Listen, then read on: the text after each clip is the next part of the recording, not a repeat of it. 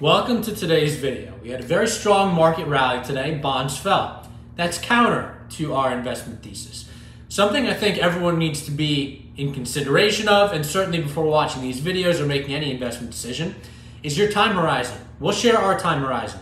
We're longer term investors. We're not necessarily trading for tomorrow. We're trading for the next several weeks and several months. So things we talk about on this video are keeping that kind of timeline in mind. Today we heard from Fed member and board member Waller, and he brought up something we've talked a whole lot about, the neutral rate. Getting to neutral rate as quickly as possible, he said, wanting to front load that, 50 basis point hikes with the next three meetings. That would be, he said, the months, May, June, and July. That would get us close to the neutral rate, not all the way there, but close. Now, what's the significance of the neutral rate? Well, it's the rate we tend to chill at when the economy is strong and inflation's low. Waller kind of flirted with the idea of going above the neutral rate. Why would we go above the neutral rate? Well, the economy is strong, like other times that we are at the neutral rate, but inflation is high versus inflation not being high when we are at the neutral rate. So, in order to get inflation down, which is the Fed's number one goal because uh, it's impacting the lowest class the most, and I can uh, say that with certainty because last quarter we saw 1.2 per, or last month rather March we saw 1.2 month on month inflation, 0.4% wage growth.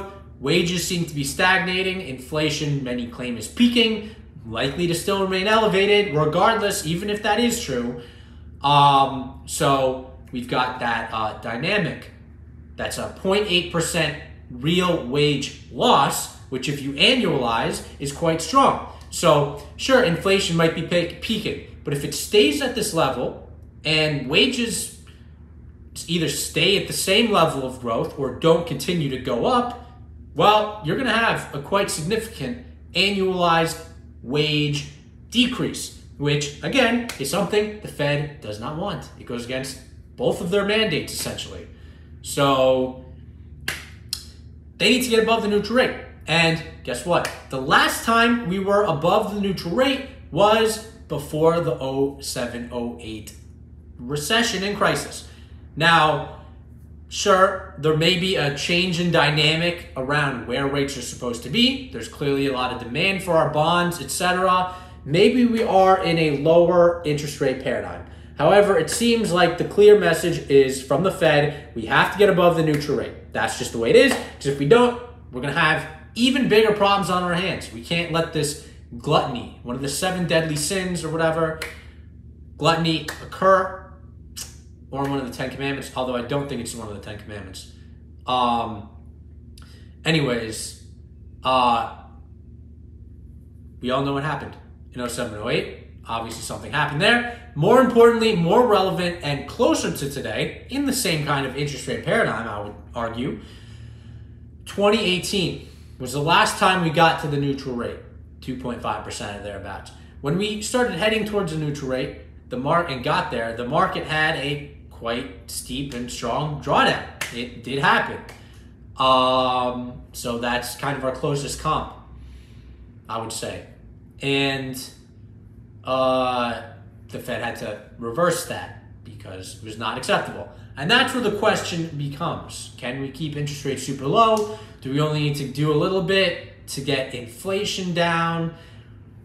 Are we going to hit a recession and then there's going to be demand for bonds? That's where the unknowns are. And who knows? That might happen after. Maybe we get to a certain level and we come down. That's possible. I can see those arguments. However, there's a lot of unknowns there. I can't make any certain claims about that. I think we heard that from Jamie Dimon on the earnings call today, JP Morgan earnings call. My plan is the same today's move is not going to impact it. Uh, actually, what will impact it is hearing from the Fed, and the Fed further reinforced, in my opinion, what I was under the impression was the truth and was going to happen, which is that we're getting to the neutral rate, and now I have slightly higher conviction in the unknown, which is, or more unknown, I would say, whatever, getting beyond the neutral rate. So, we'll have to see what happens market rally. As we said, we have positions that we are long and we have positions that are directly in the line of fire. Go read the report and hear more about our favorite one or one of our favorite ones. Jumia, we've talked many times about it on this channel. Editas talked many times about it on this channel. I have not sold these positions. So we're holding and we're going to keep holding. We've got our things that we like. We're really just focusing on fundamentals. Excuse me. And we think these companies can grow way faster than the 10 year rate. So we're not really concerned about that. They are in the position to grow at tremendous rates. And we think they're priced too cheaply. So they're pricing less than the current the growth. So that's already better than the 10 year rate. So that is our assumption on those companies. But there are companies that are quite expensive and haven't adjusted and compete more directly with 10 year bonds for investor capital. So the, the bonds might get it. That's just the way it is. So that's today's video. And until next time, peace out.